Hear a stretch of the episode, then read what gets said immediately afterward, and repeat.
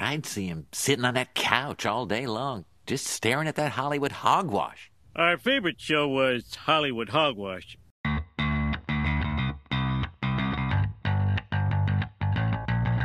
Hey everyone, welcome to another episode of Hollywood Hogwash. I'm Andrew Pisano, along with Josh Reese, and returning for a third time, I believe, uh, Mr. Aaron Rosa. Yes. How's it going?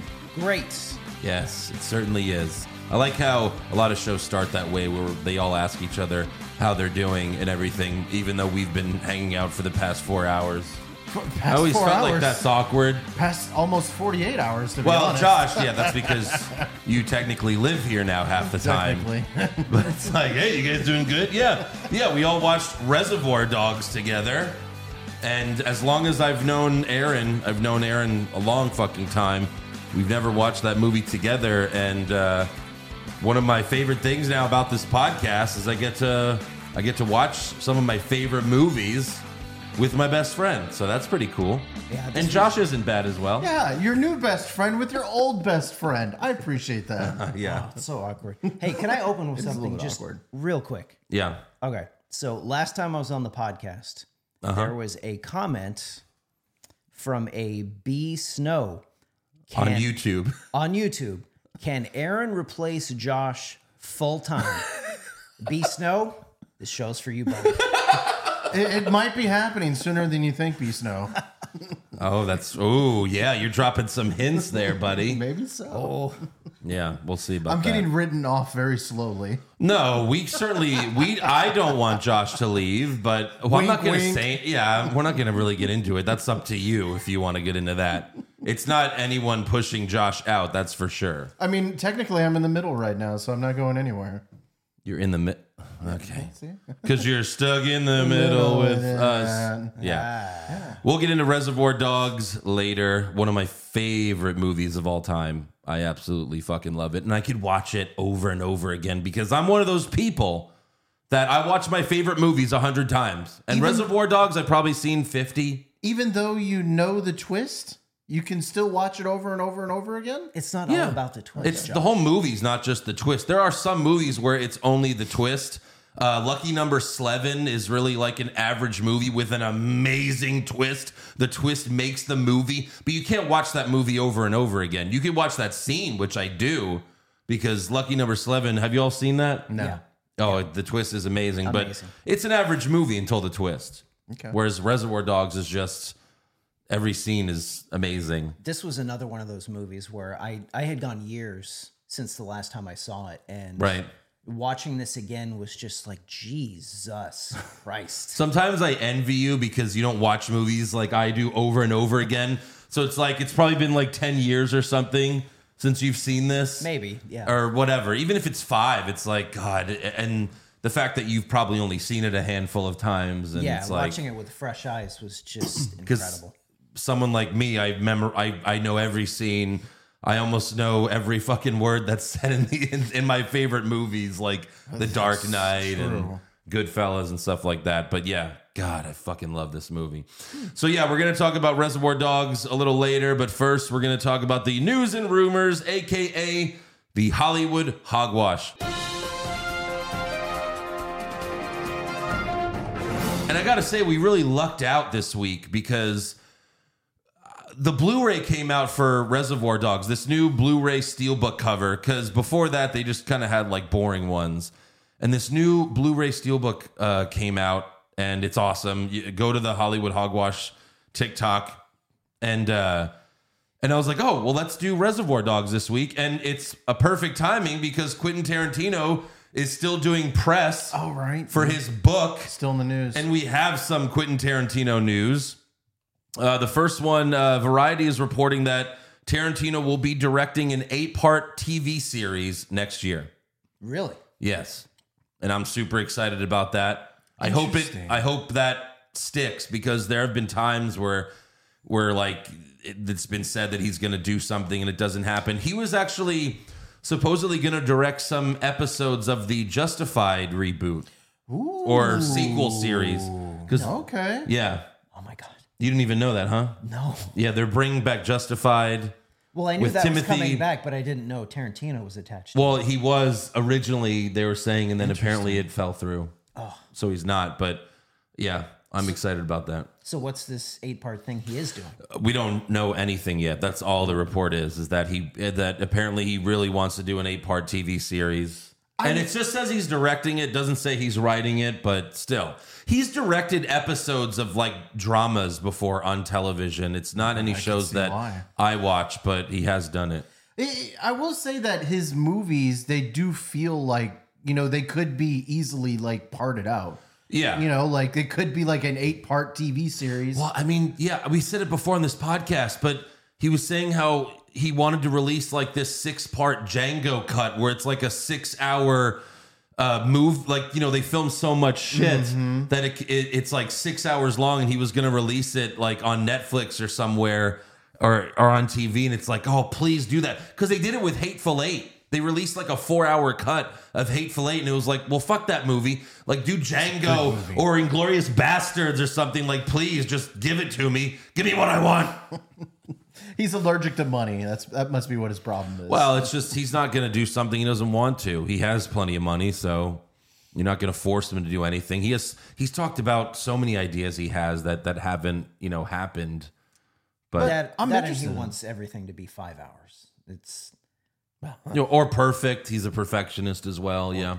Well, that's where the eight-part would come in handy. Uh, also, in an interview at CNN, Tarantino once again confirmed that this next that his next film will be his last.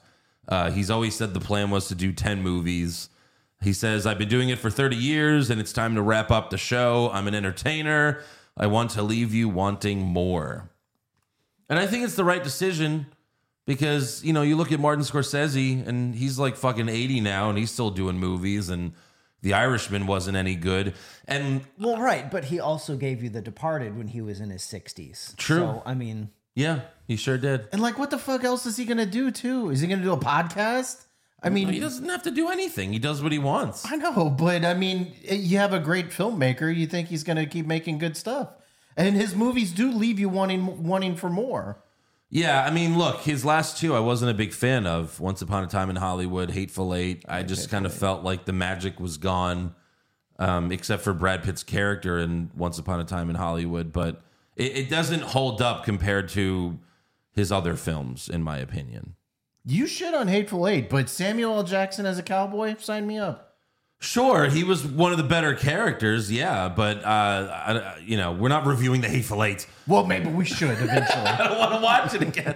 hey, maybe I'll give it another chance and I'll feel differently. yes, we'll but- do the four-hour The version. Channing Tatum thing, my God, what a complete misfire whoa, that whoa, was. whoa! Spoilers. I didn't spoil anything. oh, he's in the movie. Spoiler alert.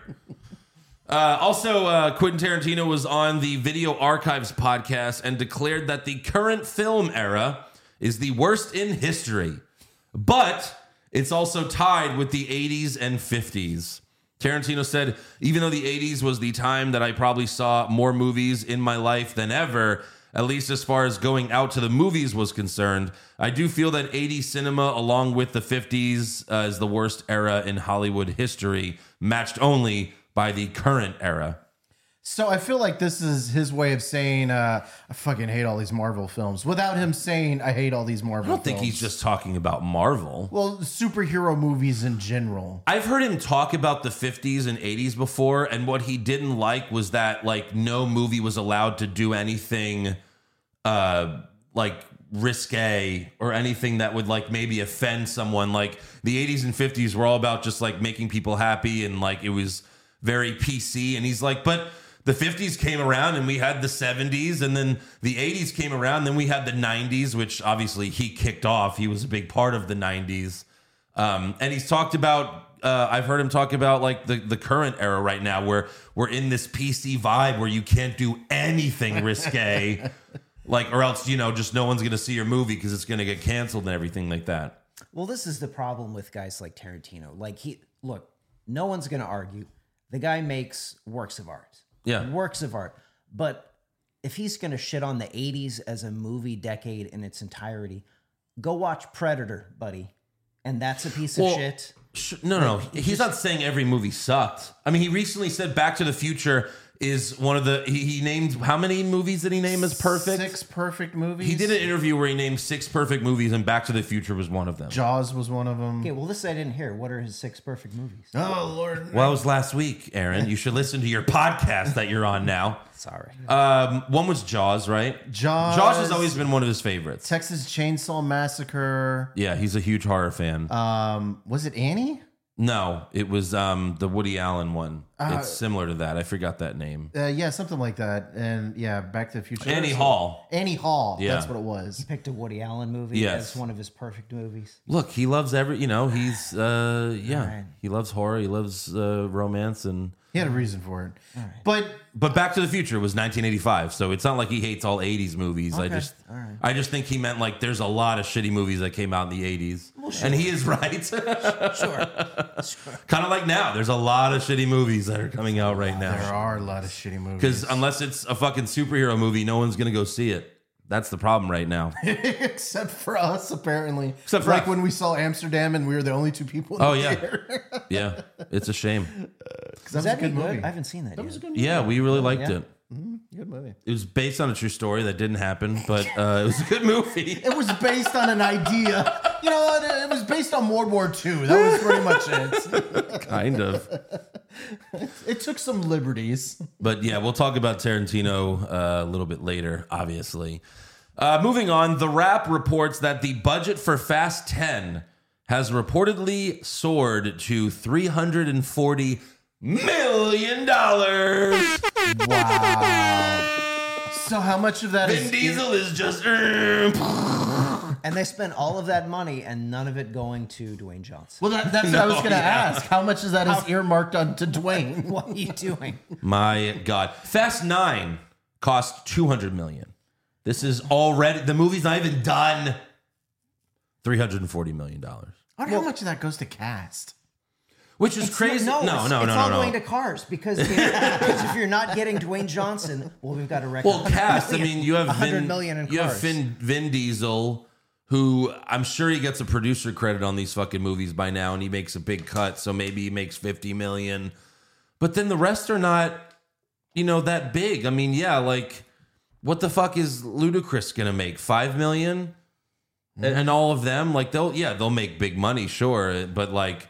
No, it's not big on cast. It's just the budget, like just filming the movie and all the stunts and everything. and- Oh, right. And plus, this one, aren't they uh, doing dinosaurs or something like that? So No, that no, probably no, costs- no, no, No, Oh, you no, they're not. stupid They're ass. not. They're not doing dinosaurs and Fast and Furious. That was a rumor that they wanted to merge Jurassic Park. It was a rumor that they wanted to merge Jurassic Park with, with Fast and Furious, and it's like, of course they should, because we don't need any more shitty Jurassic Park movies. They've all sucked. Like the recent ones have sucked. Fast and Furious, you know, they went to fucking space in the last movie. What was else just can you do? You do do you do dinosaurs. that was my next question. They went to space in the last one. What are Yeah. they going to do for 10? You go to Mars. That's why I thought dinosaurs. They're gonna fly to Mars. Come on, don't don't My- tell me. okay, the best part in Fast Nine is they go into space and Tyree's like, I don't know how how is this possible? And Ludacris says, It's all science. Ludacris was a car mechanic, and now he built a spaceship. a spaceship out of a car. He's Tony Stark yeah, he is. He makes Tony Stark look like shit. for for reals. but come on, tell me you don't want to see a raptor driving. You know, I a absolutely Corvette. do. I'm pretty sure we talked about this like last year on Hogwash when this rumor came out. And you know what? I, I still don't see it not happening. So I mean, it could happen. They right? really did make a mistake by not getting Nicolas Cage though, like to be a villain in one of these fucking movies. He even said he would do it. Maybe I guess Nicolas Cage is a little fucking too nuts now to, you know, you can't really trust that guy anymore. Mm. But he, you know, his Nicholas, his movie that they made uh, was really was good. pretty good. Weren't they going to do a 21 Jump Street and Jurassic Park crossover? No, it was Twenty One Drum Street and Men in Black. Oh. it was gonna be Jonah Hill and Channing Tatum Oh. as their characters becoming Men in Black agents. That actually That sounds amazing. right? and it fucking fell through.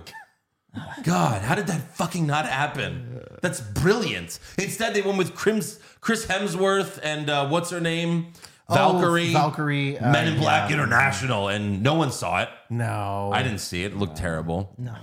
But where the fuck are we? Oh, speaking of disappointing. speaking of Chris Hemsworth, uh, he recently learned on his National Geographic show that he possesses two copies of the APOE4 E gene, uh, which leads to a greatly increased chance for developing Alzheimer's. Hemsworth said, I'm going home and I'm going to have a good chunk of time off and just simplify. Now, the headlines for this I saw earlier in the week was Chris Hemsworth to take a break from acting due to Alzheimer's uh, revelation. And it's like, that's not what this Right. was at all. That's a slight uh, overreaction. It was on his fucking show where they're like, "Hey, you know, you might develop Alzheimer's, you know, one day." And he's like, "Oh fuck, that sucks. Well, maybe I should take some time off." And then the headlines for this were just just completely blew this out of proportion. Well, Oh, that doesn't get clicks, Andrew. you No. know, you have to get clicks by Chris Hemsworth might never return to acting. cuz when I first saw this, I was like really sad. Right. I was like, "Fuck, no, not Thor. He still has to fight Hercules in the next one." and then you read the actual story and you're like, oh, well, Oh, that makes okay. sense. Okay. He's not done acting. He's just going to take a break for a while. You know, he's been doing a lot of shit for a while. Yeah. I mean, he is Thor. You can't He's a Norse god. I mean, come on now. Exactly. Also, Vanity Fair reports that the Margot Robbie Pirates of the Karen, uh, Caribbean reboot is no longer happening. Ruh-roh. I mean, thank God. Let's be honest here. You can't do a Pirates of the Caribbean movie without Johnny Depp. Have they not brought him back into the fold yet? After Well, the fact that it's Court not case. the fact that it's not happening now, I kind of feel like maybe they patched things up. Because he said he said I'll never work with them again because you know they didn't believe me. But if you dump enough money to someone's door, right, you know, sure. and they had to have seen after like the way the court case went. Yeah. the entire country was on Johnny Depp's side. Of course. they all Right. saw that. yeah, like they don't have to leave him on the curb anymore. yeah. so this so this is somewhere where Johnny Depp is, you know, lighting a cigar. Told you motherfuckers. I mean, yeah. Hopefully. Uh, and look, you don't, we don't need another Pirates movie. No. Only the first one was good. I love the first one. Then the end of the second one was terrible. The third one was awful. Uh, uh, I think I skipped the fourth one and I saw the fifth one. And I was like, yeah, it was okay, but we don't need any more of these movies. No, this franchise is the Matrix. They should have just made one Yeah. perfect movie and Yep. stopped. But it's Instead of The other two Disney. Matrix is perfect. And Disney knows sequels. Uh, but what are you at? Uh, I got a couple things this week. Uh, one of the interesting things is so. Well, it they should all be interesting, Josh. Seems Indiana Jones Five will have Harrison Ford taking on space Nazis. This should have been the lead story, Josh. What? Next time, tell me. what? so Jez Butterworth uh, apparently is a co-writer of the. up- Jizz Butterworth? Jez, I'm saying Jez. He's an he's a co-writer of the upcoming t- untitled Indiana Jones, and he told Empire.com that the plot the plot will be focused on the space race between the United States and the Soviet Union. Uh, quote: The simple fact is the moon landing program was run by a bunch of ex-Nazis. Uh, how the X are they is the question, and it gets up Nindy's nose. Whatever that- Whatever that Wait, wait. means. So this isn't even a. It's not even a rumor. They fucked Right. up Indy 4 and this is how they come back? Are you kidding me? Maybe Nazis. maybe he'll meet. Holy shit. maybe Indiana Jones will meet the Fast and Furious characters up in space. They've shit the bed already on this movie? Wow. Come on, you don't want to see space Nazis? Wow. No. Jesus. Well, hold on. Soviet Union. When did this movie take place? Are they de aging Harrison Ford? I think so. Holy shit. well, I think they said it was going to take place in like 69. Sixty nine. 69. Oh, so they're gonna de-age him with the CGI, and it's gonna look terrible. oh no. Uh, like, look, I'm the biggest Indiana Jones fan Oh. on planet Earth, and no one was more heartbroken with Indy 4 than me. And I thought, okay, they're going to recognize they fucked that movie up, and they're going to regroup. And they're gonna make a good Indy 5 to sail off into the sunset. Space Nazis! Space Holy Nazis. shit! So when Holy you saw shit. when you saw Indiana Jones four, you you pro- you felt just like the that South Park ep- episode really must have meant a lot to you. Yes!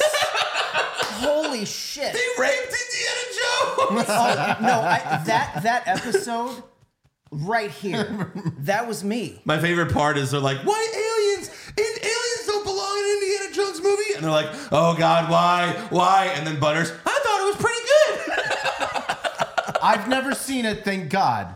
Um, I never saw it either. so there were aliens in Indiana Jones 4? Yes. Maybe there's going to be aliens in Indiana Jones Well, 5. yeah, I mean, too. come on. Yes. Alien, probably even alien Nazis. Jesus. Maybe The Nazis are actually from another planet. Hitler was an alien. Shit, that's right. Maybe so. We're get- just going to cross over to the Marvel universe. This should have been the lead story, Josh. Next time you have to tell me when you have something this good. You guys should have told me about this before we started this because No, I'm, the live reaction to you hearing this is way better. I'm so angry right now. I'm You guys so, don't know how much Aaron loves Indiana so fucking Jones. mad right now. but but I, I imagine you're going to see it just because you love Indiana Jones? Yes. God damn it. He's going to Yes. be rage watching it at theater. Yeah, Uh, but you know- Fucking Nazis. But you know how Harrison Ford loves to kill himself off of franchises. You're gonna be very He's going to upset. get killed by space Nazis. Wait, so and then replaced by Shia LaBeouf. So, so I haven't seen four. Did is Shia LaBeouf like his son or like how? Did, yeah. So ma- so Shia LaBeouf might be in five as well. There's no way. Who cares? There's no way. Just kill him. I haven't even seen Shia LaBeouf in a long time. What the hell's he been doing? He does indie films. and stuff. I mean, he he's done a few films, but yeah. Interesting. Well, what else he got, buddy? yeah, that was interesting. Uh, well, I don't think anything's going to top that. Uh, but I, I thought it was interesting.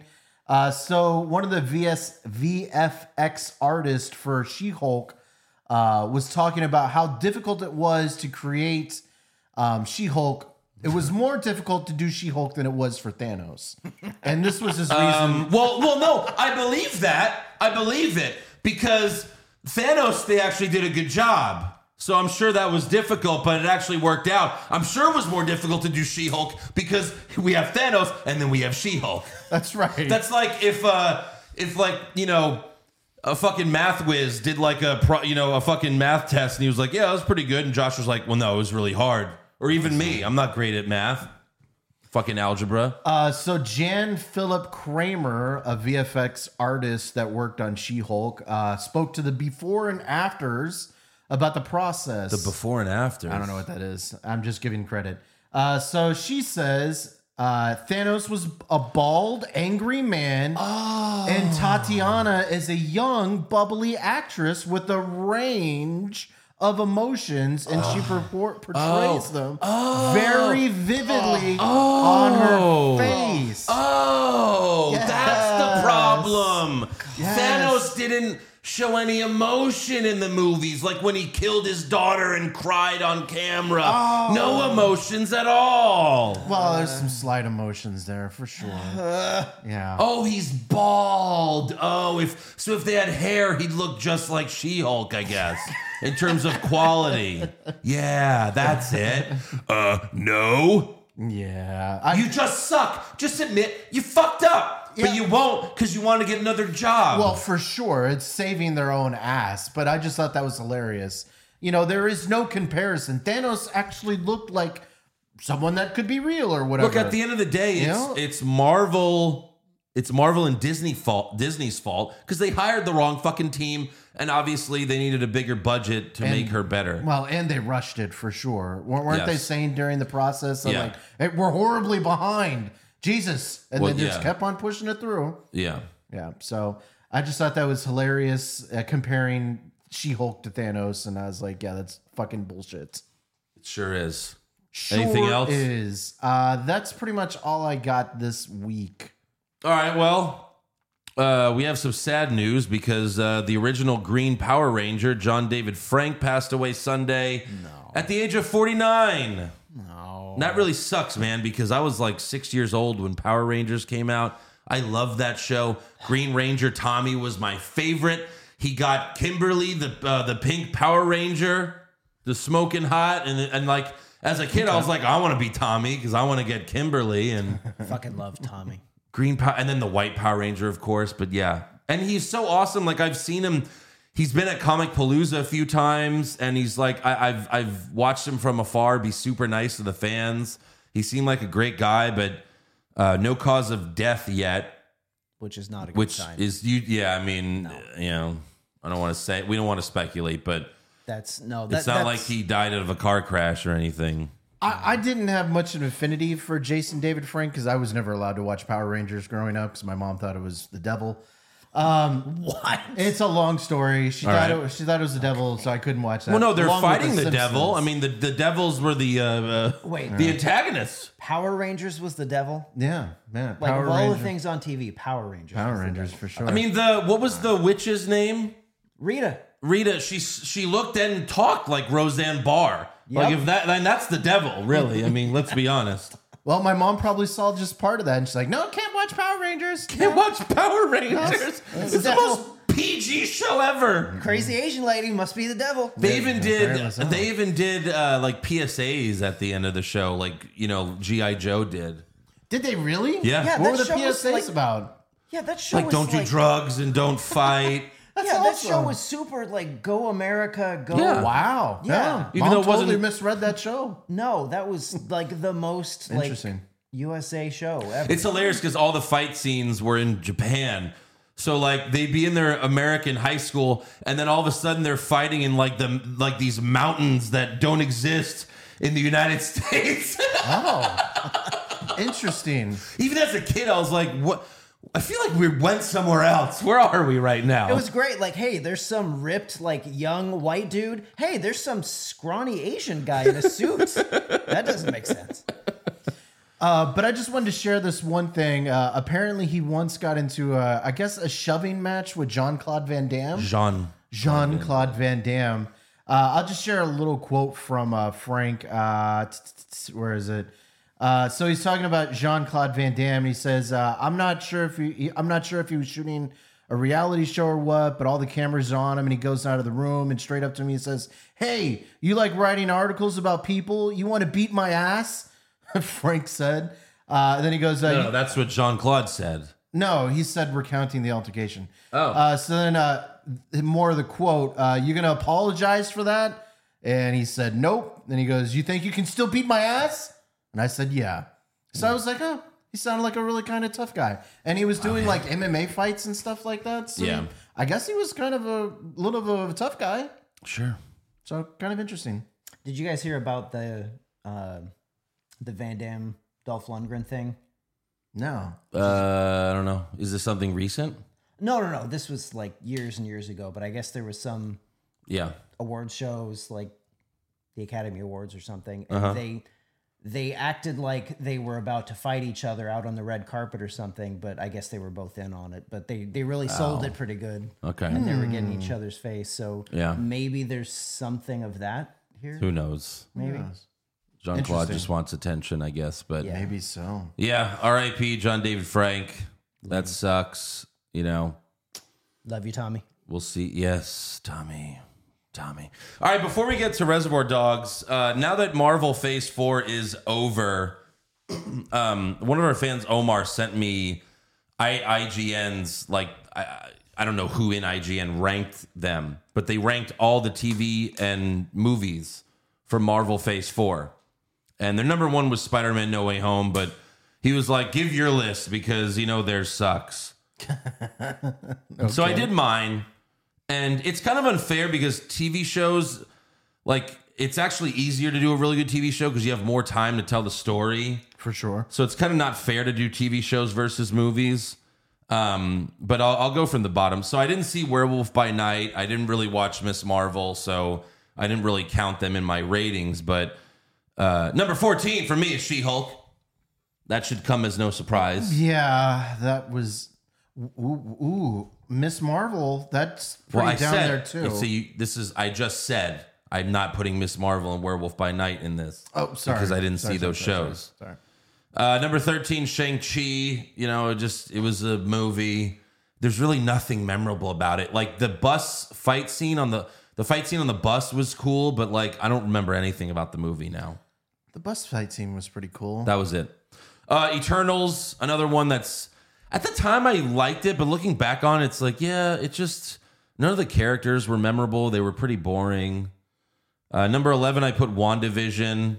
Again, I thought it was okay. Like, None of these, except for She Hulk, is really bad. They're all just kind of like there. Wanda Vision didn't really get good until Agatha showed up, and then it started Yeah. to get good. It was Agatha was- all along. And that was way far into it. Uh, the Falcon and Winter Soldiers, number 10. Again, like, not the only thing I remembered is uh, when he gets his new Captain America suit. And I was like, oh, well, that's a really cool suit. Yeah. But other than that, it's like, you know, I, I don't remember much. Uh, number nine, Black Panther, Wakanda Forever. I think I gave it like a six or seven last week, but yeah. Number eight, Black Widow. I thought Black Widow was more fun because we met Yelena and uh, Red Guardian. They were they ma- if they weren't in the movie, this movie would have been trash. But like it was a little fun because of their characters. They were Yelena good. was amazing. I loved Yelena. uh, number seven, Moon Knight. You know, I thought it was pretty good. I think Didn't love it or anything. I loved like the little twist they had, which I'm not going to spoil or anything, but I think that's the only thing that I would quibble with on this list is I would think I would put Moon Knight below Black Panther because Okay. I just wasn't a big fan of Moon Knight. all right. And we all I haven't went seen through it that. yet, but I've heard a lot of mixed across the board. It's- either I- like it's it or you pretty, It's don't, pretty, pretty good, much. but you know, it's nothing amazing. Uh, number six, I had Spider Man No Way Home. Uh, if you watched or listened to our review of it, then you obviously know why I feel the way I feel. Um, it was just a little too too much crying in a Spider Man movie for me. Mm-hmm. And the reveals of Peter Part, the reveals of you know. Um, Andrew Garfield and Tobey Maguire were kind of flat. They were like in sad moments, and it was just like eh, I don't know. That's It, could, kinda- it should have been a lot more fun. It's kind of spoiled in the trailers too. What? The that there was going to be multiple Spider Mans. No, well, everyone knew it We all before they knew it went to was see. coming. We all fucking knew it was coming. but it was, It but was that's spoiled online. that's that's how much of a failure that movie was. Is we knew it was coming, Yeah. and all you had to do was give it to us, and they failed Mm-hmm. giving it to us. Yeah, That's I all mean, they had to do. Aaron, of- Aaron and I have talked about it a few times where it's like, instead of them just coming into like Ned's grandma's kitchen, like have them save Tom Holland when he's fighting all of the bad guys at once. Yes. Like, what Like- an amazing moment that would be. We've never made movies before. Instead, but Tobey it's- Maguire just walks in. Yeah. He's like, hey guys, I'm here.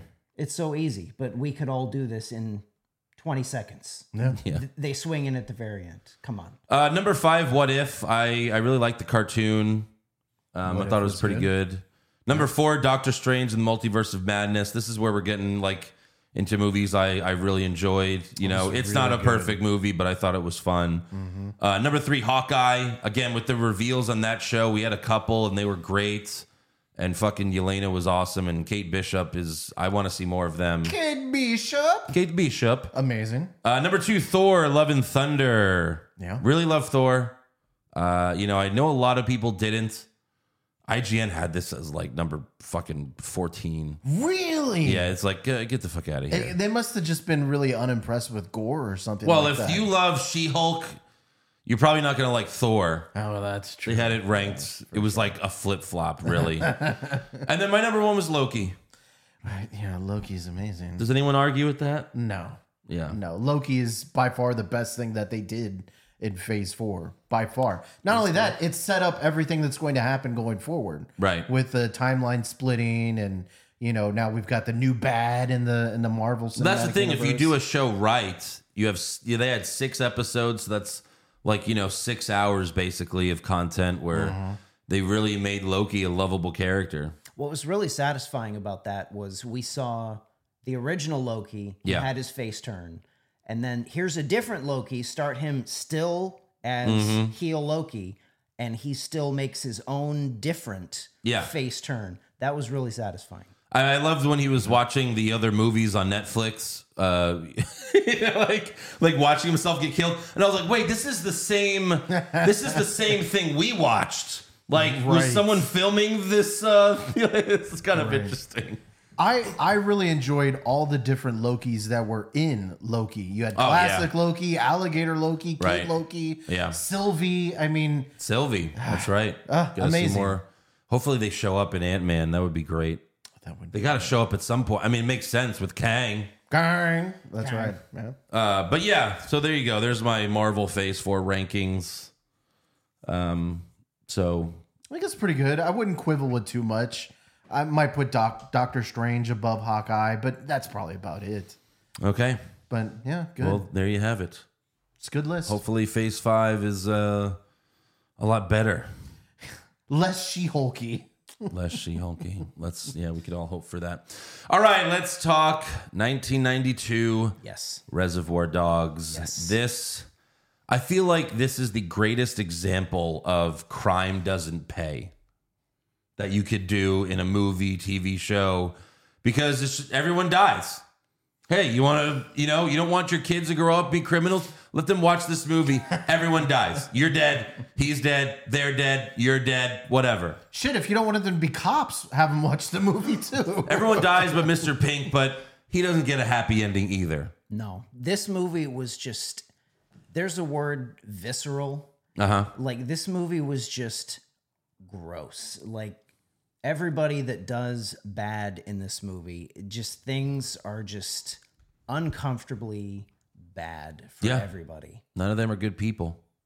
I mean, God, we had Goodfellas come out in 1990 and then this two years later. Well, I mean, holy shit. Amazing. By the way, do you know how long this movie was? Hour and a half. I s- yeah, hour and a half. An hour and 40 minutes. Yeah, no, it was great because it left you wanting more. It didn't need to be two and a half hours. No. Or three hours. Didn't even need to be two hours. It was, I mean, that just shows you like we don't need these, all these fucking movies. yeah, the movie Not every movie needs to be two and a half hours now. That's the average movie now. Yeah, you watch it now and it's like, "Oh, shit, it's over." It's over, and I want more. Right. And that's what a movie should do: is leave you not like having like, well, here's every we left every scene in. Here's the movie. Mm-hmm. It's like, but Black Panther should not be two hours and forty five minutes. it's way too long. I, I could have cut an entire hour from that movie easily. Right. And in this movie, like uh, the only thing that I think you would cut is maybe the opening scene where they talk about tipping a waitress. For No, no, no, no, no, no, no, 35 no, no, no, minutes. no, no, no, no, no, no, no, no, no, no, no, no, no, Josh. What? You love that scene where It's- they just go around You talking mean, about. you mean one of the best scenes in movie history? You need to tread lightly, Josh. Wait. this is well known, Seriously? Josh. Yes, it's an iconic opening scene. S- uh, We've no never bullshit. seen Tarantino before. This is his first. This is a directorial uh, directorial debut, and he's also in the movie. And his first line is, "Let me tell you what Like a Virgin's about." And this is at the height of Madonna's parrot uh, of her, you know, fame. And he's basically just calling her a slut that gets fucked by a guy with a, a big cock. Right. It's fucking amazing. So she could feel like she was a virgin again. No, I- Exactly. I got that. Mr. Pink's no tipping.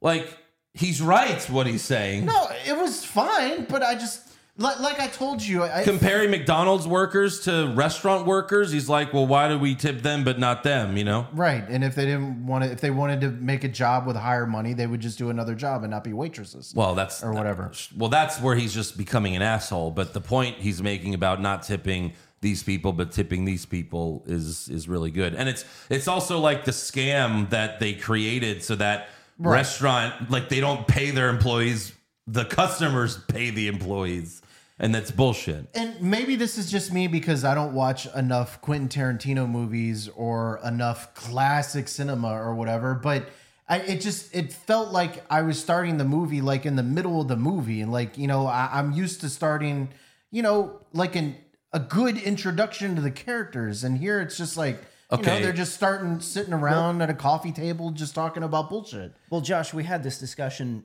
during the movie.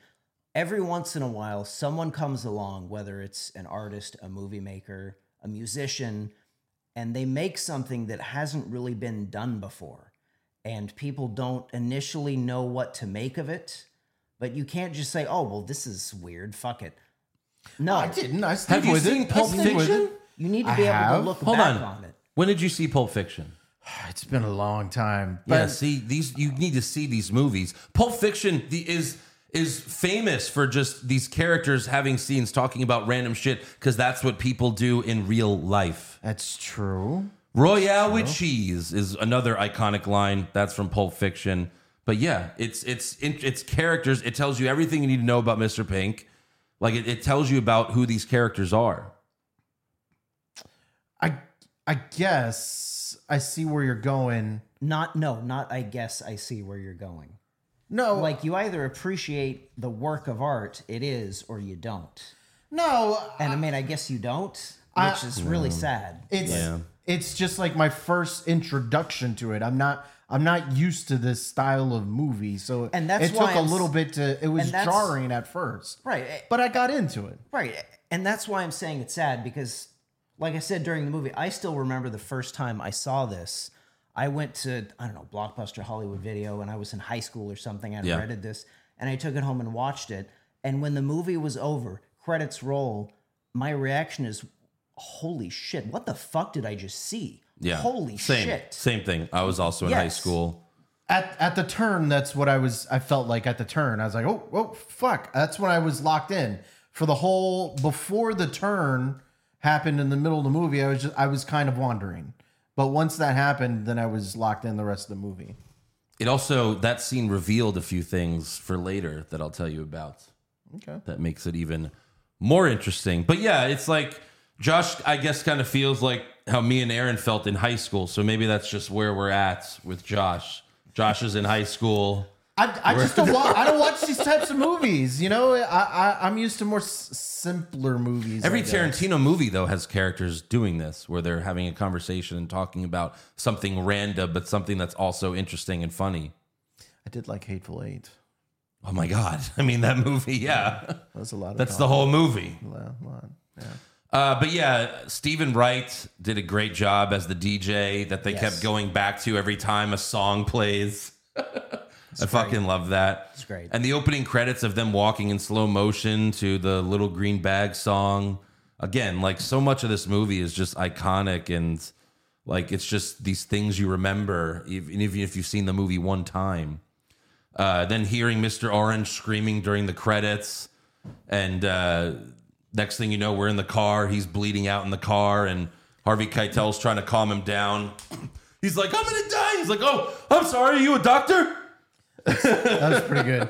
He's like, "Say it. You're gonna be okay. Say the goddamn fucking words." Screaming at him.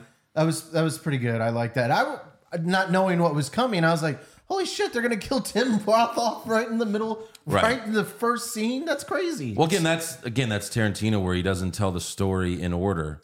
And, And I- obviously, Pulp Fiction is the best example of it. for sure. And it's such a great example of just grabbing you by the dick immediately. Like you have this opening scene, all these guys are having some camaraderie, everybody's cool, it's a funny story. And then 10 seconds later, holy shit, this guy's dying. Yeah, like what, the, fuck, happened? I, I What? don't understand. Yeah. Yeah. No, it was it was a very but see that's where it was crazy because you got the slow intro, you go to credits, and then you get the the the dick grabbing, like, oh Jesus Christ. Dick grabbing. Then, Like you know, Aaron was saying, it grabbed Well, you by I- the crotch. You've seen Inglorious Bastards or no? I've seen Glorious Bass. I mean, that movie is like a 15 minute, just two two people talking about something, and then all of a sudden he murders everyone.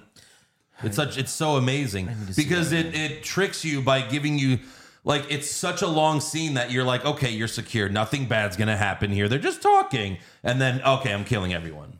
That's why that scene's amazing as well. But Holy I'll shit. jizz over that movie another day. Does he do that in all his movies? Because I just recently watched Django. As Well, every well. Tarantino movie, i- his he does something that surprises you. yeah. He does the exact opposite of what you think's going to happen in every movie. Because in Django, he's in that he's in that Tooth Fairy uh, uh, mobile, and he's like, "Be careful, friends! I'm, I'm you know." And he's He's also real, he's the master at making you uncomfortable. Yeah. There'll be a scene where you're just like, oh God, please no. Please, God, no. Yeah. He's- every movie he does. okay. I can see So that. a minute later, like you know, he helps him in the warehouse, and Mr. White's like trying to comfort Mr. Orange. He's combing his hair. In that scene, he whispers something to him, but like it's unintelligible. Like we can't hear it, and we still don't know what he said. And I don't think Tarantino's telling anyone. It's just one of those things. But however, in the French release, Mr. White says, "You don't want a blowjob, by the way."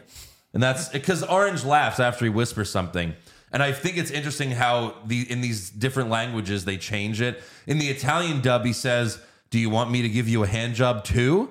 And then in the Spanish dub, it was I'll comb your hair so you look handsome.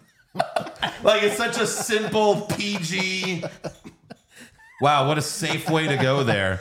hey, you want a blowjob by the two while I comb your fucking hair? you want a hand job, motherfucker? I'll comb your hair so you look handsome. That's pretty funny. But no, it was a really intimate scene. It was nice. Yeah. You know, it was like a father son type of moment. Of course. you know, and me not knowing anything about the movie, for all I knew, this was a father son type of thing. Yeah, there there's been a lot of theories that Mr. White was like in like physically in love with Mr. Orange, but I, I always saw it more as a father son relationship. Oh, Yeah, 100%. for That sure. was that was the heart of this movie. The- Yeah. The reason this movie works so well that we're still talking about it now is their relationship during this movie Mm-hmm. carries the whole thing. And how they showed it in the flashbacks and everything, it, it made you understand White stood up for him. Why why Mr. White stood up for him in the end. Uh, but Mr. Pink, uh, Steve Buscemi's my favorite performance in this movie. I know a lot of people like the fan, like the basic fan favorite is Mr. Blonde, but I always like Steve Buscemi the most because he's the one like that's really the only one trying to be professional here. And I also loved how um, He kept saying it. I I also loved how he immediately knew that one of them was a rat based on how fast the cops arrived. That's true. Yeah. Which which one was Tim Roth? Tim Roth was Mr. Orange, the rat. I like Mr. Orange. That was my favorite. Uh, yeah, I mean he was. They all did a great job. Uh, so when they show the flashback of Mr. Pink running away from the cops, he pulls the woman out of the car out of the car and drives off. So the budget wouldn't cover police assistance for traffic control. So in that scene where he takes the woman out, drives off, like they had to like wait until the light turned green and then hurry everyone on there and like hurry, hurry, do it while the light is green. So that that was interesting. There's a lot of interesting facts that I'll be saying throughout, and then there's some that uh, I'll just talk about like after we're done. Not not only that, when we were watching it, he shot off what forty shots. Yeah, no, it was like a 30 when he was shooting at the police. He was like, "Ba, ba, ba, ba, ba, ba, ba, ba." but that's in every movie. It, it made me laugh. That's every movie, though. I think John Wick's the only movie where he like reloads because he's always constantly reloading. But like well, it does look badass. when he every reloads. every action movie, you know, the, your your your fucking shooter has thirty bullets in it. That's just movies, and movies also exaggerate uh, how loud guns are because they're not. They put ca- they they true. put cannon blasts for gunshots in most movies. When are we doing John Wick?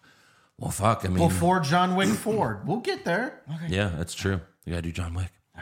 Uh, then Mr. White or Mr. Pink telling Mr. White, like, you know, I tagged a few cops, you, and he's like, just cops. And he says, no real people? Oh my god, that was one of my favorite lines in the movie. Yeah. But like civilians, but a different way to say civilians. Well, no, he's saying no real people because they don't consider cops as like human beings because they obviously hate cops. That's what that was saying there. Ah. Like these are guys with kids and wives at home. It's like, oh no, real people. See, once Josh Hmm. understands what the movie's about, I think he'll like it. Maybe if we keep going. Maybe. We'll see. we just have to explain it hard enough. listen, listen it- oh, they don't like cops. it's it's Right. going farther and farther I got from it. a six. We, we might hit a seven. Okay. Are we at a, s- a six and a half? Then We're at a right now? six point three. Six point three. Oh, Jesus. God. We're, we're moving up though. We're You would moving think up. this guy is- could make his own fucking great film. Maybe I should. Maybe you should. Maybe I should. So, Mister, I think you're just used to watching so much shitty wrestling that you become like a cynic to everything else. Maybe I have. I, that might be what it is. this is the MJF of uh, of rest, like you know, of movies. Well, listen. This is like an MJF promo. This whole movie. Before we started this podcast, I didn't really watch a ton of movies, and then this year I've had to watch a lot of movies, and most of the movies have been dog shit. It's true. Have been complete dog Yeah. shit. Okay, so like my judge of movies has been up and down of late. Yeah, so don't take it seriously. but then we got Mr. Blonde showing up while Pink and White were fighting, holding a drink. So Mr. Blonde murdered a bunch of people in the jewelry store, which we find out later. And then after that, he went and got fast food, That did seem like it would fit his character. which is, yeah, I mean, that's what psychopaths do, right? I I will say I did like how it seemed like every few minutes, like another person would keep coming. Well, through that's the, door. the movie That is kinda the neat. movie is like a play. Yeah. It's you you can do this movie as a play. Uh, Tarantino's even said it's it's written like a play because it's just really this one scene. And Right. yeah, there are flashbacks, but really the movie takes place in one location for 80% of the movie. I have always thought Madsen was one of the greatest, scariest villains in all of movie history in this movie. This guy was a fucking train wreck. Yeah. He was the worst. Yep. He was horrible. He was terrifying. Super creepy. Really?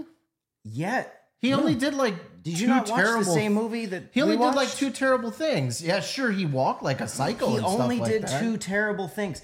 He with zero, with zero No emotion. Oh. emotion or reaction, cut a guy's ear off. Yeah. and dance. I've seen a lot more terrifying things. And it wasn't just the cutting off the ear scene; just the way he was carrying himself Mm-hmm. was fucking terrifying. It did remind Like, this me is of like just another- American Psycho. Like this is just another day for me. Yes. Like yeah, you know, he's, he's dancing the music. Again, we'll get there, but first we have Mr. Blonde's flashback scene, which was great, showing that him and nice again, it's so important to the story. It shows that Blonde and nice guy Eddie were like basically best friends, busting each other's balls, wrestling in in Joe's office and everything. Right.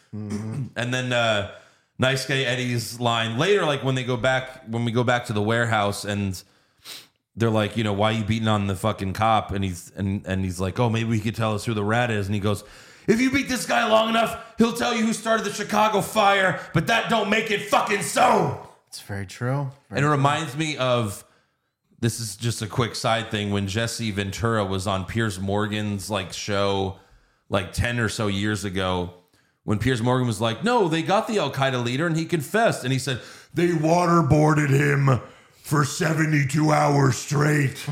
and he goes, "I got news for you, Pierce. If they waterboarded you 72 hours, you'd confess." And it's like, "Yeah." Jesse. He's like, that's why you can't do torture, like because the the person will tell you anything to make it stop. Oh, Jesse. Hogan is the head of Al Qaeda.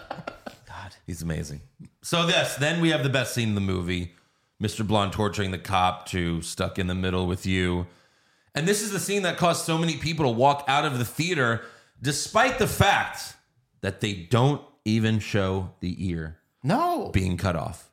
no, they didn't even show the face of the guy. You know, you think you'd show like a close up of the of the guy's face while he's getting his ear cut off. So this is your lack of just knowledge that is just you're vomiting it right into the microphone by saying this. What? Because that's like what a shitty horror movie would do. You just show the guy going, ah, and you, they film scene of him hacking the ear off, but like Tarantino felt it would be more powerful having the camera pan away. It's literally the movie telling the audience, you don't want to see this. Yeah. I'm Yes. saving you from seeing this scene. That's how fucked up it is. No, I agree. That's what I was saying. Like for an audience, you didn't even get to see that. So I mean, I don't understand why you would walk out. Uh, sure, but that just shows you how powerful the scene is. That just hearing him screaming and you knowing what's going on scares the shit out of you. Yeah. Like you could do horror movies where it's just like, oh, the monster's there, but if you anticipate it and and they build up, I mean, that's why Jaws was so scary at the time. They barely showed the fucking thing. That's true. I mean, Signs had one of the best scenes in any horror movie, and I'm not a horror buff by any means, but the scene where they're just filming like, and you're waiting for the alien to walk across, and you're like, oh fuck, oh fuck, oh fuck, and then he walks across, you're like, oh fuck, like it's the, and it's just a guy in an alien costume, and they made that horrifying. That's what this scene did for people. It's it's so fucking powerful. It's like holy shit. You don't want to watch this. Trust me. And then I, I love the long take of Blonde walking out of the warehouse, getting the gasoline from his car, and the music fades out. But when he comes back in inside, the mu- the music's back. That was all one long take. Right. Yeah, that was fun. And when he's throwing the fucking gasoline on him, I'm like, I wonder how gasoline being poured into your open wound would feel.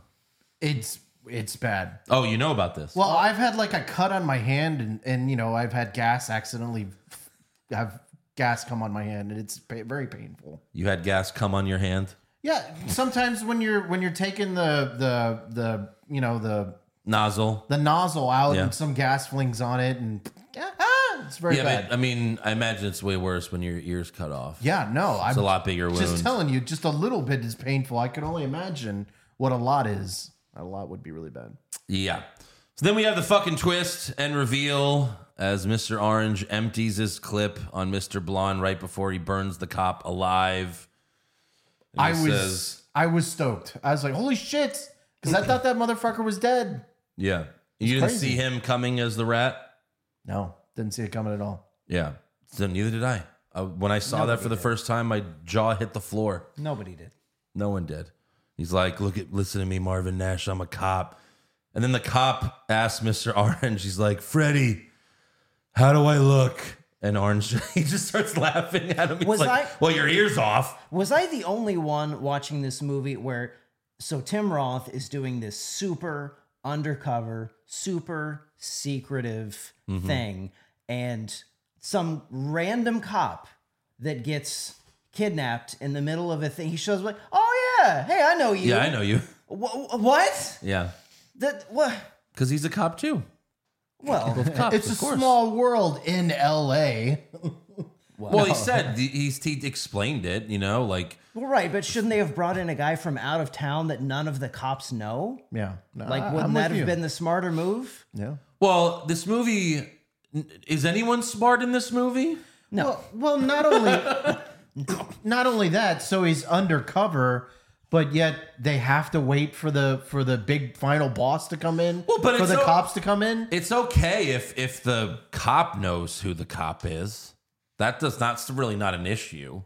Sure, but you got a man dying on the ground and like, no, we have to wait for the big final baddie to come in. For, That's the whole point. They rescue want to you. catch Joe Cabot. Yeah, I mean, in any movie where they use fucking spies, like yes, they'll sacrifice those cops to get the fucking bad guy. That's Departed. That's every fucking movie where they use undercover agents. Right. I don't think they would do that. The LA Police Department, though. Maybe the FBI. I don't know about the LAPD. They ha- they use undercover people. I don't know if they would let them be sacrificed as as lambs. Um, okay. I mean, this is Uh, It's my my opinion. Yeah, My Josh opinion. has a lot of uh, you know. He, you used to work as one, right? You were an LA cop. I was not. Well, then don't talk about like you know things when you don't. I do have an uncle that's a Secret Service agent. A Uh, who? An uncle that's a Secret Service agent. And he told you this. That's not. I don't think so, Josh. Maybe, maybe. I know things. He tells everyone, "I'm a secret agent. Yep, I'm a. Se- I'll be back, guys. I'm gonna miss Christmas this year. I'll be back. I'm a Secret Service agent." Maybe. Josh, Just saying. Just saying. me too. I'm a secret. Yeah, and I do a podcast. But no, the I know you're not. How do you know? Maybe this is my cover. You don't. You've never seen me do my real job, have you? So yeah, uh, I like more of these lines where the cops like, you know, he cuts my ear off. I'm fucking deformed. And then Freddy's like, "Fuck you! I'm fucking dying here." they're they're like basically arguing over like who has it worse. Such a great fucking scene. No, it was really cool. Like, you know, you got to see Tim Roth, like, you know, he's trying to prop himself up on the gun to try Yeah. to get up. Yeah. You know, and he just ultimately falls back on the floor, just kind of slowly accepting his situation. Tim Roth sold it so Yes. hard in Oh, this yeah. movie of It was- how how in agony he was. Mm. Oh yeah, it was great because apparently that's very painful, and I hope I never feel that. But there is a in the first scene there is a major clue in the first scene that Mister Orange is the rat. When Joe asks who didn't throw in for the tip, he goes, "Who didn't throw in?" Mister Orange says, "Mister Pink." Oh, I didn't notice Uh. that. When he asks who didn't throw in, Mr. Orange ratted out Mr. Pink. He tattletaled. That was the big clue in the first scene. I didn't notice that. that he was the rat all along. And I didn't realize that either. I read all this shit on IMDb. But like, yeah, that. That's, that's that's pretty meta. That's pretty meta. I mean, that's when that's movies are the best when there's little things like that where it's like, oh, you weren't paying attention. Because there's so many movies that have twists, and it's like, oh, you pick up. Sometimes you do pick up on the clues, but that's that one is so fucking subtle, but so perfect at the same time. You know what? We're up to a 6.5 now. That's awesome. that's awesome. Thank God. Thank God, Josh. Oh man. Uh, but then uh, Holdaway teaching Mr. Orange how to act was great because Tarantino in every in almost every movie he makes, he teaches the audience something about filmmaking. Um, In Pulp Fiction, it was he was telling he was uh, it was Samuel Jackson telling John Travolta what a pilot is. Um, even in Glorious Bastards, he, he he teaches the audience about uh, just like film in general and um, why it's flammable and everything like that. Interesting. Okay. He does that in almost all of his movies, so I like that. And then we have Orange pla- uh, practicing his lines, and then literally walking into the next scene where he tells the fake story. And the fake story is so good because it's interesting, and it also tell told Joe the boss that. Look, I can be cool as a cucumber in the most tense situations. Right. Because I it can showed handle Joe my being, he shit. was like, yeah, you you know how to handle that situation. Shit your pants and dive right in. And then he lights his cigar. I, I loved that. That's uh, you know because they kind of show like a fake flashback Yeah. where he's walking into the bathroom and Right. you have all the cops staring at him. Yeah. It's really cool. And then the cops just go back to telling their stupid story. It's, Right. it's really funny. He's like, I'm going to shoot you in the face. uh, but then when uh, Orange tells Holdaway, he's like, You remember the Fantastic Four? The thing. Motherfucker looks just like the thing. It's like, I I can't really fucking unsee does. it. I can't unsee it He's now. like the human version of the thing. Holy shit. Uh, then we have Orange talking to himself in the mirror to like hype himself up, like before he goes and meets with them. Mm-hmm. I thought that was really good. I was always kind of annoyed that he was listening to like a Dolly Parton song in his apartment. I was like, why would he be listening? Okay, whatever. Maybe just had the music on. I don't know. big Dolly Parton fan. I mean, Another interesting fact was his apartment. They filmed that scene in that warehouse. It was on the second floor, and they had and they just like made this random room look like an apartment So that was like upstairs. that was upstairs in the warehouse. oh, so where the, where they were filming the bloodbath down below? Yeah, That's funny. That's Right. cool. I like that. but it was like, well, we can make this look like an apartment because again, the budget was pretty low. Um, and then we have uh, them in the car of nice guy telling the story of the woman gluing her boyfriend's dick to his belly and. And again, characters talking about something random was something like Tarantino made popular. Now everyone does this. Maybe they, they don't do it as well. No. And Tarantino was on Joe Rogan's podcast uh, earlier this year, and Rogan asked him like, "Do you feel like people ripped you off?" He was like, "No, no. It just it made my movies look even better because I did it better." That's funny. Yeah. And then another favorite scene of mine was was Joe explaining the mission to the boys and giving them their names. Hey, your names. Uh, you know, Mr. White, Mr. Pink, Mr. Or, uh, Mr. Blonde, Mr. Brown, Mr. Blue, and Mr. Pink. Well, why am I Mr. Pink? And I'm not going to repeat what he said, but Oh, thank God. I was just about to say. it. um, that whole thing's great because he's like, "Well, how you want to trade? You know, if you don't care." And he's like, "No one's trading with anybody." Well, it was nice because he actually had reasons why. Yeah. Like, you know, on one job before, three people argued about who's going to be Mr. Black. Everyone We wanted can't to have be Nick that. the Black, but nobody knew each other, so they didn't. No one backed down. no, no, I pick. You're Mr. Pink. He's like, but Mr. Mr. Pink sounds like Mr. Pussy. He's like, I'll just be Mr. Purple. You're not Mr. Purple. Another guy at a different job is Mr. Purple. You're Mr. Pink. That's funny. And then Harvey Keitel's like, who cares what your name is? He's like, yeah, you're Mr. White. You have a cool fucking name. I love that. That was like in the trailer for the movie uh, was like that one scene because the movie wasn't marketed uh, a lot at all, but like in one of the trailers, like that scene was like the entire trailer pretty much. Uh, then we have uh, another flashback of White mentoring Orange, and again, it was a great way to show how they bonded.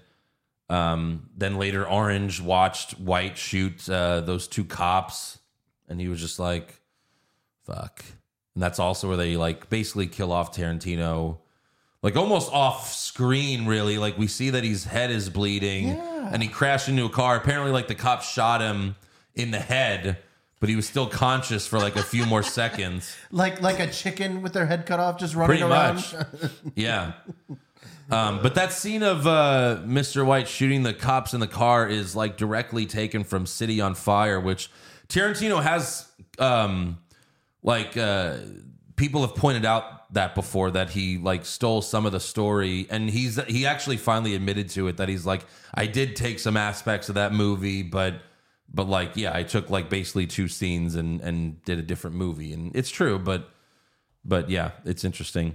Then we finally see how Orange got shot, uh, trying to jack that woman's car. She shoots him. He shoots her, fatally killing her. Just like a cop would do. Got it. And again, by telling the story out of order, in the beginning of the movie, when they first enter the warehouse, Orange is telling Mr. White, She had a baby, man. She had a baby. No, but this He is was one Of, talking about that woman because there was a car seat in the back. yeah, but this is one of the great parts Hmm. of the movie, though, is because on a, in a regular movie, oh well, the cop would never shoot an innocent woman. Yeah, but but, sure. but in this movie, he gets shot by some woman, and his immediate Instinct. reaction instinct is shoot her back. Yep. And it's like, oh shit, I just got killed and I just murdered an innocent woman. But that's what would happen. Six point seven. Just re- just human reaction. Hmm. But yeah, and then him saying like she had a he's crying about you don't know what he he's he's just saying like she had a baby, she had a baby, and we're like, what the fuck is that? Makes sense. Yeah. Yeah. And then uh, Orange tells uh, uh, you know, Eddie comes back and Orange tells Eddie that, you know, Mr. Blom was gonna burn the cop alive and but then Eddie just he's like, Oh, this cop? My God. He's like, Well, yeah, of course we have to kill him.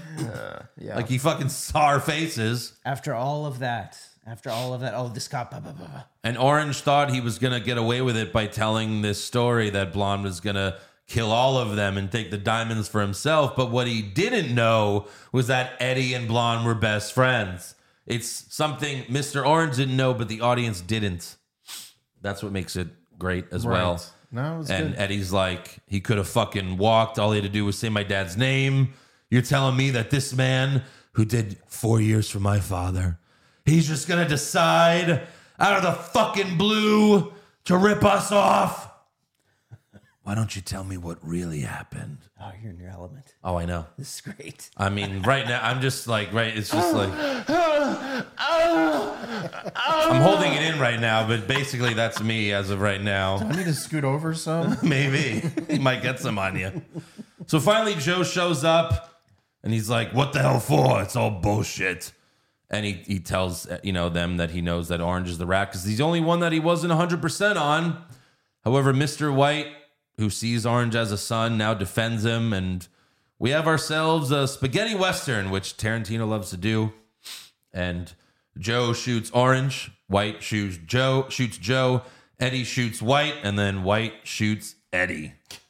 And then, yep. Then Steve Buscemi is like, "Is it all clear?" And he Everyone's- Oh, comes up from the stage. Beautiful.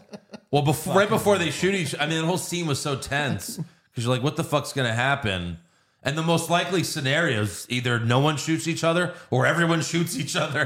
That's the only way those two things go down. I, I always like in movies where, like, especially Face Off, which I love Face Off, but they have the guns.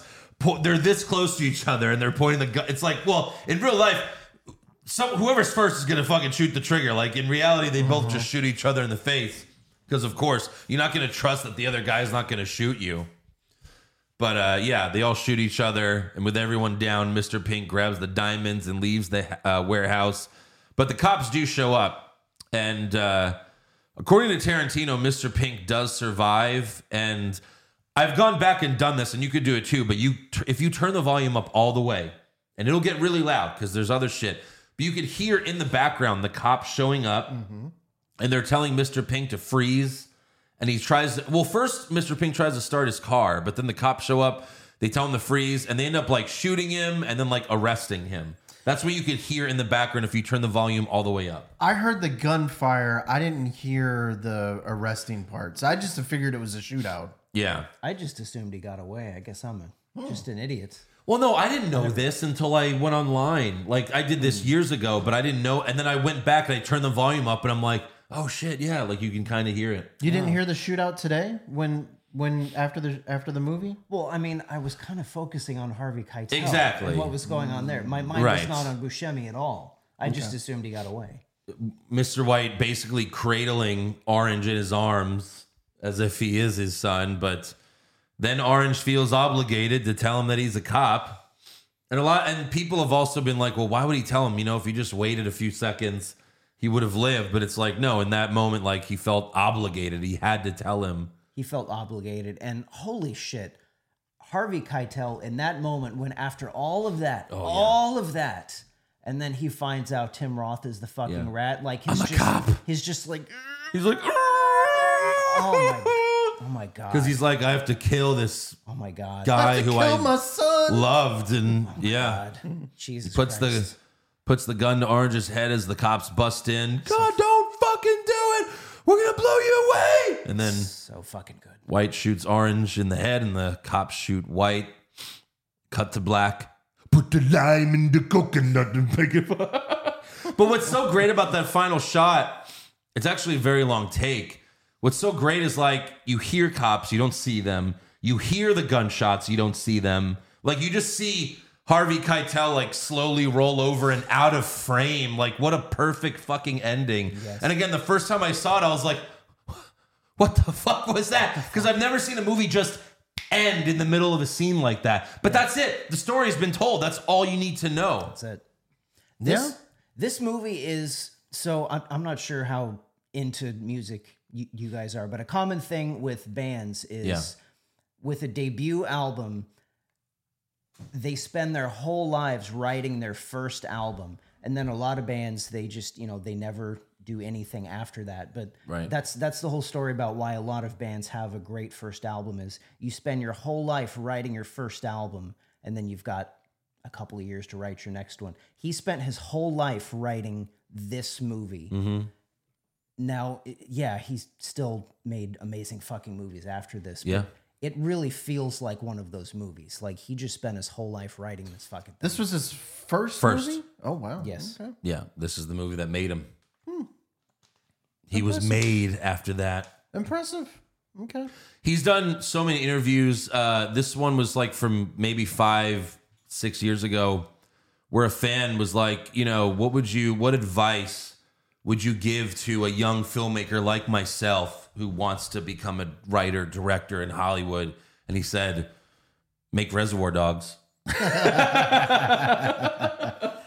he's like, if you make a kick ass movie, like it doesn't matter who you are, people will want to see it. And This was like his um this and Clerks were kind of the same thing. Kevin Smith's Clerks.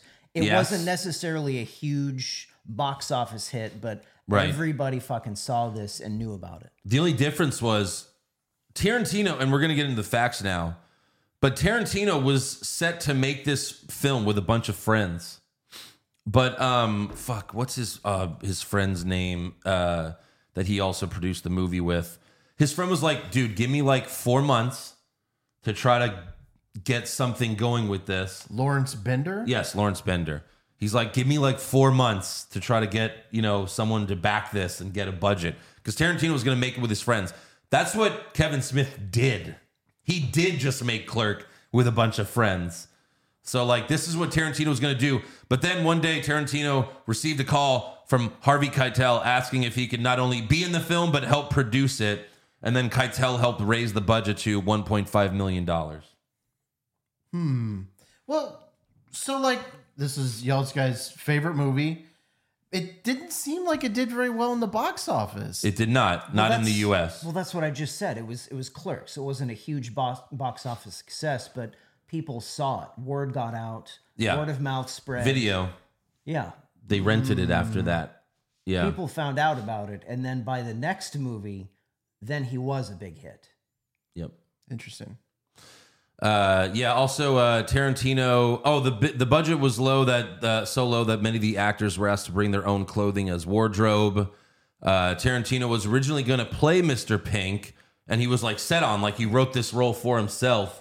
And when Steve Buscemi auditioned, he told him the only way you could wrestle this role away from me was to do a killer audition. And I mean, he's Steve fucking Buscemi, Right.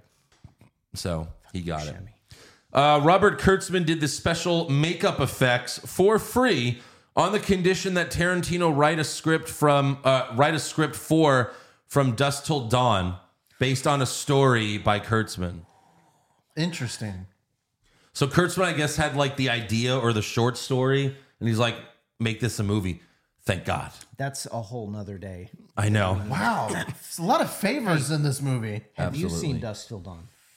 I think I've seen some of it. So no, Is that every movie with you? I think I've seen some of it. I don't think he retains m- movies. Yeah. That might be it. Jesus. Oh, we need to do From Dust Till Dawn one day. Of course. Oh, we're gonna trust me. We're gonna get to every. Oh my god. That's the Awesome one with George Tarantino film. Clooney, right? Yes. Yeah. Yeah. I think I've seen some of it. Salma Hayek. puts her foot in Tarantino's Scary, mouth. scary though, right? About vampires or, or ghosts. Or Well, something have you like seen the scene when when Ha- Salma Hayek puts her foot in Tarantino's mouth? I mean, for God's sakes, I came. Yeah, that? I don't doubt it. I don't doubt it. There were think more I saw things in it. the movie than Salma Well, Hayek I mean, look, it's a great movie, in somebody's mouth. but there's a best scene in every movie, right? I mean, well, that's that's why I was like, how is this a Quentin Tarantino movie? I didn't see any feet in this movie. well, no, there's no women in the movie. And technically, it wasn't a Tarantino movie, oh, he's talking. Well, he's talking about Dust Till Dawn. right? No, I was talking. He about was talking about Reservoir, Reservoir Dogs. Dogs. Oh, That there was no feet. no feet. But moving on, uh, Tarantino also wanted James Woods to be in the film, but Woods' agent, uh, Woods' agents uh, turned it down without even asking uh, James Woods. As who? Who would he have been? Uh, one of the I don't I don't maybe Mr. White. I'm not sure. I don't know. Not as Joe. Not as Joe because he was still. I mean, this was early '90s. He wasn't that old yet. Yeah, that's true. Uh, Lawrence Tierney, who played Joe, was arrested for allegedly pulling a gun on his nephew. Oh my god. during filming, like in between, like not while they were filming, but like in the period. Right. And according to Tarantino, Tierney was taken from his bail arraignment to the set. Like literally, okay, well, there you go. That's and also, Tarantino and Tierney constantly clashed on set. Tarantino was like constantly firing him for being unprofessional. and the cast was like very, also annoyed at Tierney because he was forgetting his lines a lot. Is is that why uh, uh, Steve Buscemi kept on going? I'm just trying to be professional. Yeah, that was uh, that was just uh, Buscemi yelling that, and they kept it in the movie. Also, this is something I really wish would have happened. Nicolas Cage was considered for Nice Guy Eddie. What? Do you imagine? what? This is the first I'm hearing of this. Yeah. Holy shit. Can you imagine? you telling me that my best friend, who did four years for my father, hello, oh my god. he's gonna decide to rip us off? Oh my god. My God. that would have been pretty good. be amazing. And also, Samuel L. Jackson auditioned for the role of uh, Holdaway, but didn't get it. But that's okay because he ended up working with Tarantino more than anyone. Uh, I saw this interesting fact. Uh, so where is it? Apparently, where is it? Uh huh. Oh no, I just had it. When- Uh, ap- apparently, the uh, the guy who cut off the the ear. What, what's his name? Mads and Michael Madsen, Mads. No, but his character. Mr. Blonde, Mr. Blonde. He is actually related to um, Vincent Vega Vincent Vega from, from, Pulp, Fiction. Yeah. Yeah. Well, that's basically something everyone knows if you've seen these movies. Maybe there's some people that might not make the connection. I didn't make the connection. Well, yeah, I've you seen haven't Pulp seen these Fiction. movies. I've seen Pulp Fiction. But uh, do you remember anything from it? I remember. Let me guess. I remember Let the me guess. scary parts, unfortunately. Let me guess. You've seen a couple parts. I remember bits and pieces. I remember bits and pieces. no, I, I I do remember that movie. I remember the stabbing. I remember the the Before we the people watched in the masks. Before we watched Reservoir Dogs, Josh was like, "Yeah, I remember certain things, like Steve Buscemi dying." I said, "Well, you, no, you haven't seen the movie. Well, all right, You Josh. didn't, you didn't see the movie." well, for sure. Afterwards, I was like, oh yeah, I guess Steve Buscemi did not. die. so speaking of the Vega brothers, uh, Tarantino said that he was planning to do a spin-off movie with the both of them, Oh but they ended up just aging out of their characters. Unfortunately, Oh God, can you fucking imagine? I know. Can you fucking it imagine? would have been so fucking great. Oh, we got robbed. We did. uh, but all right, that's that's all the interesting facts I found. Uh, let's do fan questions. Let me Pull this up here. Here we go. All right. Omar says this isn't Waterworld. Reservoir Dogs is pretty great though. Review Waterworld next since you and Josh never watched it. Give it a chance. It's not scary. Universal Studios dedicated an entire show to it at the Hollywood Park, and it's the number one live show in the world. In the world? Hey, live show. I have seen Waterworld. Yeah. Don't give it a chance. Yeah, I, I don't, Don't. plan on it. Nope. I don't. I'm sorry, Omar. Nope. But uh, come on, we can't go from Reservoir Dogs to Waterworld. That's just not gonna happen. No. I even saw that as a kid, and not even my member berries. Mm-mm. Nope. Kevin Costner. Nope. Amir, one of the best swerves of all time. And uh, also, I only realized Tim Roth was playing in this after watching She Hulk. oh, God. That's pretty much how I realized it too. I was like, oh shit, that's an abomination. Yeah. Pop Culture Junkie, one of my all time favorite films. I wish we could have had the Vega Brothers spin off movie.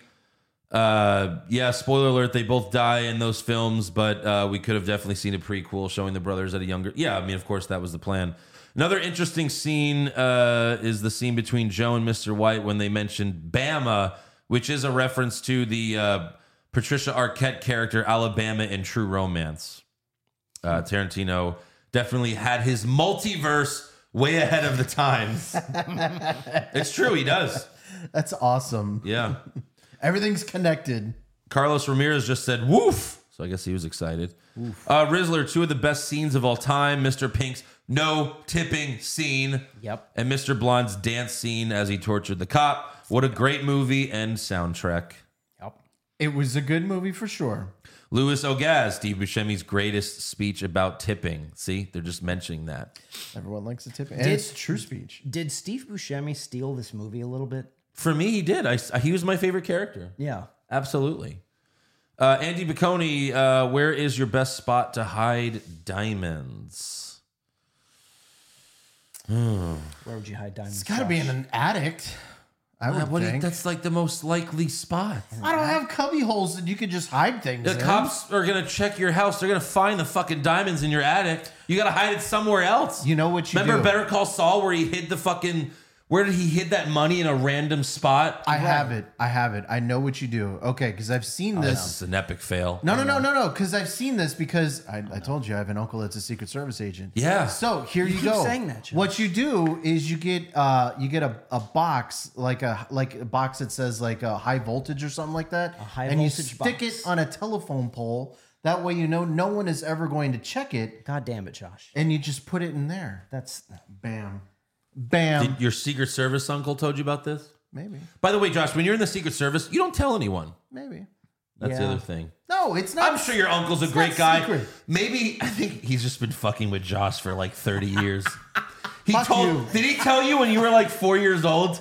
Cuz like that's something that I could see me telling like some of my nieces and nephews like yeah, because I, I would I would just tell them like I'm Batman, and they'd be like, "No, you're not. no, I'm Batman." You're not allowed to not tell people you're not you're in the Secret Service. It's not it's not a secret. Josh. Josh. what? No. Josh. He doesn't guard the president. Did you mean like Social Security? Like, is No. that what he's in? No. Josh, here's what's happened to you. Sure. When I was a kid, when I was like four years old, I remember my parents taking me to somebody's house. Sure. And there was a giant hole in their yard. Yeah. And s- this dude we went to go see was like, oh, yeah, a meteor hit our yard. and for years, I had this weird memory in my head. Finally, when I was like 25, I asked my mom, like, why do I have this memory of a meteor hitting? our-" And she was like, oh, yeah, this fucking asshole they were putting in a pool and he, he was just fucking with you. That's what You happened. thought it was to a you, meteor Josh. the whole time? No, I didn't think that, but I had this Interesting. Oh. weird memory and I finally asked the question. Josh is like, "No, my uncle stopped the Cold War." That's like he, did did, not it. That's Stop my the point Cold is you're War. not asking the question. He did not Josh. stop the Cold War. No. No. Okay. He did not. Okay. Uh, this is from Oh Hey. Didn't see you there. Oh hey. Uh, has Josh been having nightmares after watching that ear cutting scene? Hashtag put someone on the line. Hashtag beep. Uh, There is no nightmares because you don't see it. I, I will say it was pretty graphic when he turned and you could see his fucking earless head. That was pretty fucking gruesome. Yeah. Mikey Two Crikey, how about a show where you give your opinions on movies with uh, open to interpretation endings? Uh, Inception, Total Recall, Eyes Wide Shut, Prestige. Well, we're going to probably get to three of those movies eventually. You want to see me confused? I'll watch me have see one of those. Oh, God, That- it that and is a lot of Josh those- watching Inception. That and a lot of those are kind of like it's not really open to interpretation. It's kind of Inception is, and so is Prestige. Total Recall, the director flat out says it if you and watch any of his interviews. I love Total Recall. But Incep- Inception is, yeah, is he dreaming or is he awake? At, you know, that's why the fucking thing, uh, the last shot, obviously. right. Don't spoil it. I'm not. I'm not going to say it. Bah, bah, bah, bah, bah. The Rizzler, your thoughts on rating Tarantino's best five? Um, that's interesting because I think Aaron asked me this earlier. Uh, well, we don't do top fives anymore, but he's got Inglorious Bastards, Pulp Fiction, was uh, Reservoir Dogs, Kill Bill one and two, and then Django. No hateful eight. Oh wow, No Hateful that's an Eight. invalid list. Stop, Josh. I mean, yeah, Hateful like Eight is my favorite Quentin Tarantino movie. Mock me all you want. Josh. And I will. God damn it. of course you would pick the worst one. Hateful Uh, Eight, the Django and It's Django, you freaking racist white person. Django, and then probably Inglorious Bastards if I can remember all of it. So now that we're done with this, what is your rating for this movie out of 10? Seven probably. Seven. yeah. No, it, it's listen. It's He didn't get it. we It- had to twist his arm to get a seven. It's better than average. It's not great, but it's a it's a good it's a good movie. it's a good movie. I, quote Josh. I'm never Reese. gonna watch it again. quote Josh Reese. It's not Stupid, great. stupid, stupid, stupid, stupid, stupid, stupid, stupid, stupid, stupid, stupid, stupid. That's it. I love the acting. I love the acting. I but love the just- acting. Don't love the movie. I just didn't it's like not great. It's too choppy for me. It's too choppy. Too choppy? Too choppy. What does that I- even you- mean? You start in the middle. You're going backwards and forwards. I like Jesus. just my straight movies that go from whoop, I'm so beginning angry. to end. I'm so angry. Except for Hateful Eight. That one's amazing. That one's pretty much beginning to end. Exactly. Just anything, you know, it hurts Josh's brain to watch these movies. It That's does. the point. I've got to go backwards and forwards, and then remember what happened in the middle. Oh, then I'm going backwards again, and uh, it's- he gets confused, guys. It's not his fault. yeah, and you want me to watch Inception? Get the fuck out of here. Oh, Jesus Christ. That's a yeah. good point. That might just have to be a Andrew and Aaron podcast. Maybe so. But yeah, I mean, Inglorious Bastards and Reservoir Dogs like are probably my one and two right now. But I there's five that I love. It's those two, Kill Bill one and two, Django. Um, and and I do love Pulp Fiction as well. But yeah, I mean, to to rank these movies is It's really hard because you can make a case for any of any of them. four or five of them. My my personal would probably be this and Kill Bill Volume One. Yeah, But I mean, I don't think there's a wrong answer. It's right. it's like five tens. It's I mean, you're split. Yeah. Mike Dawes, thoughts on Tarantino acting in his own movies? Uh, I mean, he had a very small role in this. I thought he did a good job. He was good in Pulp Fiction. I mean, yeah, he's not the best actor in the world, obviously, but he does a good job in his movies. J- Uh, Pop Culture Junkie said his cameo in Desperado and Death Proof were great, and he should he should have cameos in in his he should have more cameos in his films. Have you seen? um Oh fuck, Little Nicky. He was He in plays Little Nicky. he plays the blind preacher. That's right. You make the Lord very nervous. oh my god, I forgot about Yeah. that. Interesting. That's great. He's awesome. I totally forgot about that. Uh, Tyrone Grizz at the end. Uh, can you hear the cops in the background taking out Mr. White? Yeah, I mean, we talked about that earlier. You gotta, or taking out Mr. Pink, sorry, but yeah, uh, just turn the volume up, go back and watch it. Uh, Pop Culture Junkie, Push Fair Barry, Christopher Walken's Gold Watch speech in Pulp Fiction. That's good. Christoph Waltz Jew Hunter speech in Inglorious Bastards. And then David Carradine's Superman Clark Kent speech in Kill Bill 2. This is for y'all. I don't. This I don't is- remember the other two. this is Fuck, man. this is Sophie's choice. I mean, there's there's not. A I Superman mean- Batman speech. No, you don't listen. What was uh, so, Christopher, Superman Clark Kent, Superman Clark Kent. they're all amazing. I would push Christopher Walken's Gold Watch speech in Pulp Fiction because it was two minutes and it told you everything you needed to know about uh, Bruce Willis's motivations for the entire movie and how important this fucking watch is. He stuck it, you know, the only place he could up his ass. Uh, What was the second one again? Christoph Waltz Jew Hunter speech. I would probably have to bury Carradine's Uh huh. grudgingly, but yeah, And what? And fire Christoph Waltz? yeah, I guess. No, I would bury the Christoph Waltz fire caradines, but they're all excellent. I mean, I think the Walken one's the best just because he's in the movie for two fucking minutes and he just like he's that whole scene is amazing and it's very memorable. It explains everything about Butch's motivations and why that fucking watch is so important. That's when like when she forgets the watch and he fucking freaks out. Like yeah, you're like, oh shit. Now he's got to murder John Travolta in the bathroom. That's right. That's right. Jason Deerham, have you guys thought about doing spoilers for new movies as a separate video rather than putting in the main podcast? Just a thought. Uh, maybe We're, we've kind of been doing that with TV shows lately, like uh, recapping, se- you know, series or season finales, like as a separate podcast. But And we might do that with um, uh, Walking Dead, right? Possibly, yeah. The f- the f- series finale aired tonight as we're recording this. Uh, Michelle recast this movie with wrestlers. Oh, I like this. Interesting. Jeez. Um. God, that's tough. I guess Stone Cold could be Joe, the mob boss, because he's bald and, you know, like, all right, you're Mr. Pink. Or wouldn't that be Vince McMahon? I would do. Ooh, ooh, That's true. you're Mr. Pink. My way or the highway, motherfucker. Ooh, I would do Madsen as Kurt Hennig. Kurt Henning. Okay. Mr. Blonde is Kurt Henning. Yeah, that's not bad. Could be Mr. Orange. God, that's hilarious. um, Orange Cassidy, of course. Shut the fuck up, you piece of shit.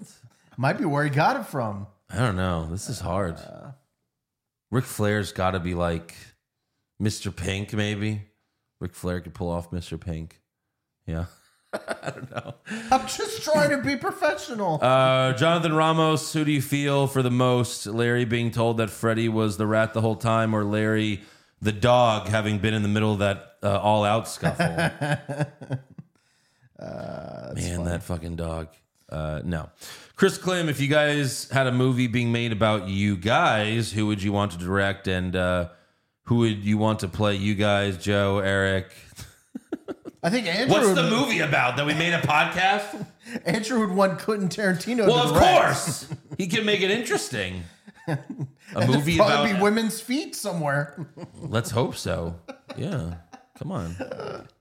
Anyways, that's all for fan questions. So make sure you subscribe to our podcast wherever you're viewing us.